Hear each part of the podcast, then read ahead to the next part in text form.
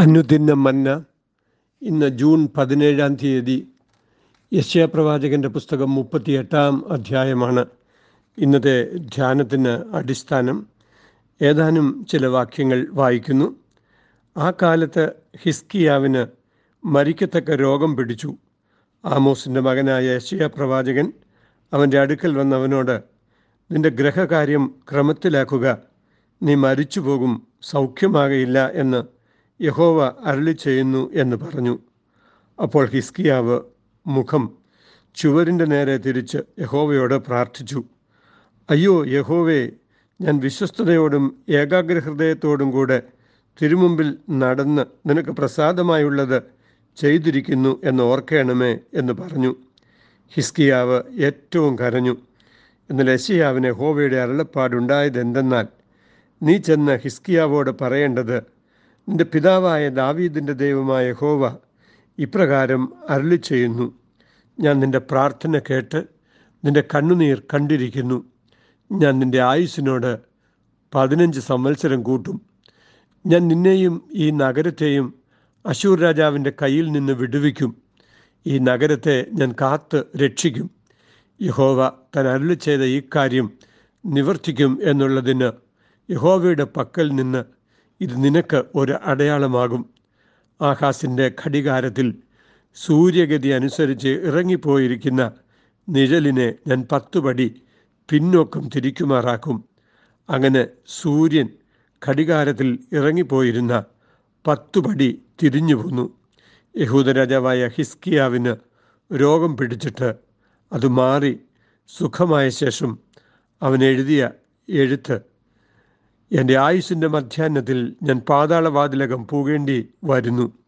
എന്റെ ആണ്ടുകളുടെ ശേഷിപ്പും എനിക്കില്ലാതെ പോയി എന്ന് ഞാൻ പറഞ്ഞു. ഞാൻ യഹോവയെ ജീവനുള്ളവരുടെ ദേശത്ത് വെച്ച് യഹോവയെ കാണുകയില്ല. ഞാൻ ഭൂവാസികളുടെ ഇടയിൽ വെച്ച് ഇനി മനുഷ്യരെ കാണുകയില്ല എന്ന് പറഞ്ഞു. യഹോവെ എന്നെ രക്ഷിപ്പാൻ ഒരുങ്ങിയിരിക്കുന്നു. അതുകൊണ്ട് ഞങ്ങൾ ജീവപര്യന്തം യഹോവയുടെ ആലയത്തിൽ തന്ത്രിനാഥത്തോടെ എന്റെ ഗീതങ്ങളെ പാടും. രോഗസൗഖ്യം സാക്ഷ്യത്തിന് എന്നാണ് ഇന്നത്തെ ധ്യാനത്തിന് തലക്കെട്ട്. അസീറിയൻ ചക്രവർത്തിയായിരുന്ന സെൻഹരി ബെരുസലേമിനെ ആക്രമിച്ച സംഭവം ദൈവശക്തി പ്രകടമായി വന്ന ഒരു സന്ദർഭമായിരുന്നു. യഹൂദ രാജാവായ ഹിസ്കിയാവിന്റെ മരണകരമായ രോഗവും അതുപോലെ തന്നെ ദൈവശക്തിയുടെ ആവിഷ്കാരമായി. മുപ്പത്തിയെട്ടാം അധ്യായം ഹിസ്കിയ രാജ്ഞാവിന്റെ രോഗവിവരവും അത് സംബന്ധിച്ച പ്രവാചക ഇടപെടലും അതിനോടുള്ള ഹിസ്കിയാവിന്റെ പ്രതികരണവും രോഗശാന്തി ലഭിച്ച രാജാവ് പാടുന്ന സ്തോത്രഗീതവും പങ്കുവച്ചു തരുന്നു. ഒന്നാമതായി ഹിസ്കിയാവിന് മരണകരമായ രോഗമുണ്ടായത് സെൻഹരീബിന്റെ ആക്രമണ സമയത്ത് തന്നെയായിരുന്നു എന്ന സൂചന ആറാം വാക്യം നൽകുന്നുണ്ട്. അശൂർ രാജാവിന്റെ കയ്യിൽ നിന്ന് നിന്നെയും ഈ നഗരത്തെയും വിടുവിക്കുമെന്ന് യഹോവ ഹിസ്കിയാവിനോട് അരളി ചെയ്യുന്നതാണ് ആ വാക്യത്തിൽ നാം വായിക്കുന്നത്. യശയാവിന് വലിയ സ്വീകാര്യത ഉണ്ടായി തുടങ്ങിയ കാലങ്ങളായിരുന്നു അവ. വൈദേശിക ആക്രമണവും മാരകമായ രോഗബാധയും ദൈവകോപത്തിന്റെ ഫലമായി ഉണ്ടായതാണ് എന്ന് യശയാവ് വിശ്വസിച്ചിരുന്നു. ഇസ്രായേലിന്റെ നാഥനും വീണ്ടെടുപ്പുകാരനുമായ ഹോവയിൽ ആശ്രയം വെക്കുന്നതിന് പകരം മിസ്രൈമിലെ കുതിരകളിൽ ആശ്രയം വെക്കുന്നതിനുള്ള ഹിസ്കിയാവിന്റെ ശ്രമങ്ങൾ പാപമായും മൗഢ്യമായും പ്രവാചകൻ ചിത്രീകരിക്കുന്നു. മാരക രോഗം ബാധിച്ചിരുന്ന രാജാവിനോട് അദ്ദേഹം മരിച്ചു പോകുമെന്നും ഗ്രഹകാര്യങ്ങൾ അയാൾ ക്രമപ്പെടുത്തണമെന്നും പ്രവാചകൻ ഓർമ്മിപ്പിച്ചു.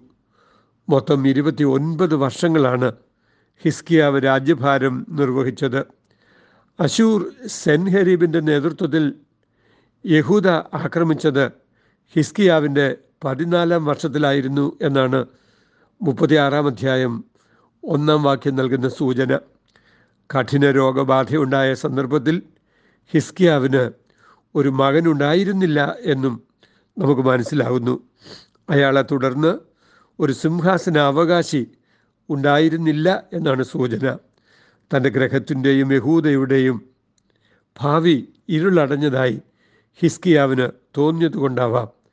പ്രവാചകൻ രാജാവ് മരിക്കും എന്നറിയിച്ചപ്പോൾ അയാൾ അതിദുഃഖിതനായി ചുവരിലേക്ക് മുഖം തിരിച്ചു കിടന്ന് കരഞ്ഞത് എന്ന് നാം മനസ്സിലാക്കുന്നു. രണ്ടാമതായി പ്രവാചകൻ കൃത്യമായും ന്യായവിധിയുടെ ദൈവിക ദൂത് അറിയിക്കുകയാണ് ചെയ്തത്. അത് മായം ചേർക്കാതെ അറിയിക്കുന്നതായിരുന്നു പ്രവാചക ദൗത്യം. എന്നാൽ അത് കേട്ട അനുവാചകൻ അനുതാപതപ്തനാകുന്നതാണ് ദൈവകൃപയുടെ അനുഭവം. ഹിസ്കിയാവ് തന്റെ മേലുള്ള ദൈവിക വിധി കേട്ട് ചുവരിലേക്ക് തിരിഞ്ഞുകിടന്ന് പ്രാർത്ഥിച്ചു. അയ്യോ യഹോവേ ഞാൻ വിശ്വസ്തയോടും ഏകാഗ്ര ഹൃദയത്തോടും കൂടെ തിരുമുമ്പിൽ നടന്ന് നിനക്ക് പ്രസാദമുള്ളത് ചെയ്തിരിക്കുന്നു എന്ന് ഓർക്കണമേ എന്ന് അദ്ദേഹം പ്രാർത്ഥിച്ചു. ദൈവത്തിന് ഹിതകരമായ തരത്തിൽ നടക്കണം എന്ന് മനഃപൂർവം ആഗ്രഹിച്ചയാൾ ആയിരുന്നു ഹിസ്കിയാവ്. സത്യാരാധന പ്രബലപ്പെടുത്താൻ അദ്ദേഹം ശ്രമിക്കുകയും ചെയ്തിട്ടുണ്ട്. രാഷ്ട്രീയ സാഹചര്യങ്ങളുടെ സമ്മർദ്ദം മൂലമാകാം അയാൾ മിസ്രൈമിനെ ശരണം വെക്കാൻ ശ്രമിച്ചത് എന്നാണ് നമുക്ക് മനസ്സിലാകുന്നത് വടക്കേ രാജ്യമായ ശമരിയ എഴുന്നൂറ്റി ഇരുപത്തിയൊന്ന് ബി സിയിൽ വീണുപോയിരുന്നു. യഹൂദയും യെരുശലേമും അപ്രകാരം ആക്രമിക്കപ്പെടുകയും തകരുകയും ചെയ്യുമെന്ന് യഹൂദയിലുള്ളവർ ഭയപ്പെട്ടിരുന്നു. എന്നാൽ തന്നോട് ക്ഷമിക്കണമെന്ന ഹിസ്കിയാവിന്റെ പ്രാർത്ഥന യഹോവ സ്വീകരിച്ചു. യശയാവ് കൊട്ടാരമുറ്റം വിട്ടുപോകും മുമ്പ് പാപക്ഷമയുടെയും രോഗസൗഖ്യത്തിന്റെയും ആയുസ് നീട്ടി നൽകിയതിന്റെയും അറിയിപ്പ് ദൈവം നൽകി. അത് ഹിസ്കിയാവിന്റെ കുലപിതാവായ ദാവീദിനോടുള്ള ദൈവിക ഉടമ്പടി ഓർത്തതുകൊണ്ടാണ് ദൈവം അപ്രകാരം ചെയ്തത്. നിന്റെ ഉദരത്തിൽ നിന്ന് പുറപ്പെടുവിക്കുവാനിരിക്കുന്ന സന്തതിയെ നിന്റെ ആയുഷ്കാലം തികഞ്ഞിട്ട് നിന്റെ പിതാക്കന്മാരോടുകൂടെ നീ നിദ്ര കൊള്ളുമ്പോൾ ഞാൻ നിനക്ക് പിന്തുടർച്ചയായി സ്ഥിരപ്പെടുത്തുകയും അവന്റെ രാജ്യത്വം ഉറപ്പാക്കുകയും ചെയ്യും എന്ന് ദാവീദിനോട് അള്ളി ചെയ്ത വചനത്തിന്റെ ആവർത്തനം അതായത് രണ്ട് ശമുരേഴിന്റെ പന്ത്രണ്ടിൽ കാണുന്നത് ഇവിടെ സംഭവിക്കുകയാണ്. അനുതാപം കൈക്കൊള്ളുകയും പാപം ചെയ്യാത്തവരെ പോലെ കുറ്റക്കാരെ ചേർത്തുകൊള്ളുകയും ചെയ്യുന്ന ദൈവമാണ് ദാവീദിന്റെ ദൈവം എന്ന് നാം അറിയുന്നു.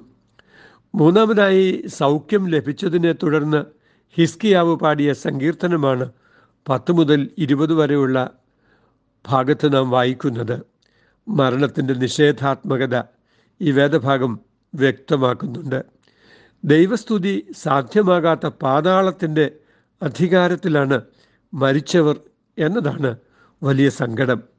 മരണത്തിന്റെ ബന്ധനത്തിൽ നിന്ന് വിടുവിക്കുവാൻ ദൈവത്തിന് മാത്രമേ കഴിയൂ. മരണാവസ്ഥയിൽ നിന്ന് വിമോചനം നൽകുന്ന ദൈവബന്ധം യേശുക്രിസ്തുവിലൂടെയാണ് മനുഷ്യവർഗത്തിന് അനുഭവമായത് എന്ന് നാം അറിയുന്നു. ഭൗതിക മരണം ജീവന്റെ അന്ത്യമല്ല എന്നും ഉയർത്തെഴുന്നേൽപ്പിന്റെ ഭാഗ്യം ഓരോ നിമിഷവും അനുഭവമാക്കണം എന്നും അങ്ങനെയായാൽ മരിച്ചാലും ജീവിക്കുമെന്നും കർത്താവ് പഠിപ്പിച്ചുവല്ലോ.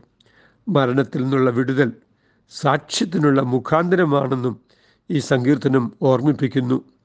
ജീവന്റെ ഓരോ നിമിഷവും സാക്ഷ്യത്തിനുള്ള വേദിയാണ് എന്ന് നാം തിരിച്ചറിയേണ്ടത് അനിവാര്യമാണ് എന്ന് ഈ വചനം ഓർമ്മിപ്പിക്കുകയാണ്. പ്രതിസന്ധികളുടെയും പോരുതിമുട്ടുകളുടെയും വഴിയടഞ്ഞ ജീവിത സാഹചര്യങ്ങളുടെയും മധ്യത്തിൽ വഴി തുറക്കുന്ന ദൈവത്തിന്റെ സന്നിധിയിൽ മാത്രമാണ് മനുഷ്യർക്ക് ആശ്രയിക്കുവാനുള്ളത് എന്ന് തിരുവചനം ഹിസ്കിയാവിലൂടെ നമ്മെ ഓർമ്മിപ്പിക്കുന്നു. നമുക്ക് ദൈവത്തിൽ ആശ്രയം വെച്ച് അവനിൽ മാത്രം ശരണം വെച്ച് കർത്താവെ കരുണ ചെയ്യണമേ എന്ന് പ്രാർത്ഥിക്കാം. മൃത്യുവിന്റെ താഴ്വരയിൽ ഞാൻ തെല്ലും ഭയപ്പെടില്ല. പാതാളത്തെ ജയിച്ചവനെ നിന്നിൽ നിത്യം ആശ്രയിക്കും. അൻപിൻ രൂപിയേശുനാഥ നിന്നിഷ്ടം എന്നിഷ്ടമക്കാ ദൈവമായ കർത്താവെ പ്രതീക്ഷകൾ തകരുമ്പോൾ അവിടുത്തെ സന്നിധിയിലേക്ക് അടുത്തു വന്ന് കർത്താവെ കരുണ ചെയ്യണമേ എന്ന് പ്രാർത്ഥിക്കുവാൻ ഞങ്ങൾക്ക് നീ സഹായിക്കണമേ. ഞങ്ങളുടെ പ്രാർത്ഥന കേട്ട് ഞങ്ങൾക്ക് മറുപടി തരുന്ന ഒരു ദൈവം ഉണ്ട് എന്ന് ഞങ്ങൾ തിരിച്ചറിയുന്നു. മനുഷ്യവർഗത്തോടെ ദൈവം ചെയ്ത ഉടമ്പടിയുടെ അനുഭവത്തെ ദൈവം ഓർക്കുന്നുവെന്നും ഞങ്ങൾ തിരിച്ചറിയുന്നു. കർത്താവെ ഞങ്ങൾക്ക് സൗഖ്യം ലഭിച്ചാൽ ഹിസ്കിയാവ് പാടിയതുപോലെ നിന്നെ സ്തുതിക്കുവാൻ തന്ത്രിനാഥത്തോടെ അങ്ങേ മഹത്വപ്പെടുത്തുവാൻ ഞങ്ങൾക്ക് മുഖാന്തരമാക്കി തീർക്കണമേ. അമീൻ ഇത് കുവൈറ്റ് സിറ്റി മാർത്തോമ ഇടവകയുടെ പാഴ്സലേജിൽ നിന്ന് എ ടി സക്രിയ അച്ഛൻ ദൈവം നമ്മെ അനുഗ്രഹിക്കട്ടെ. അമീൻ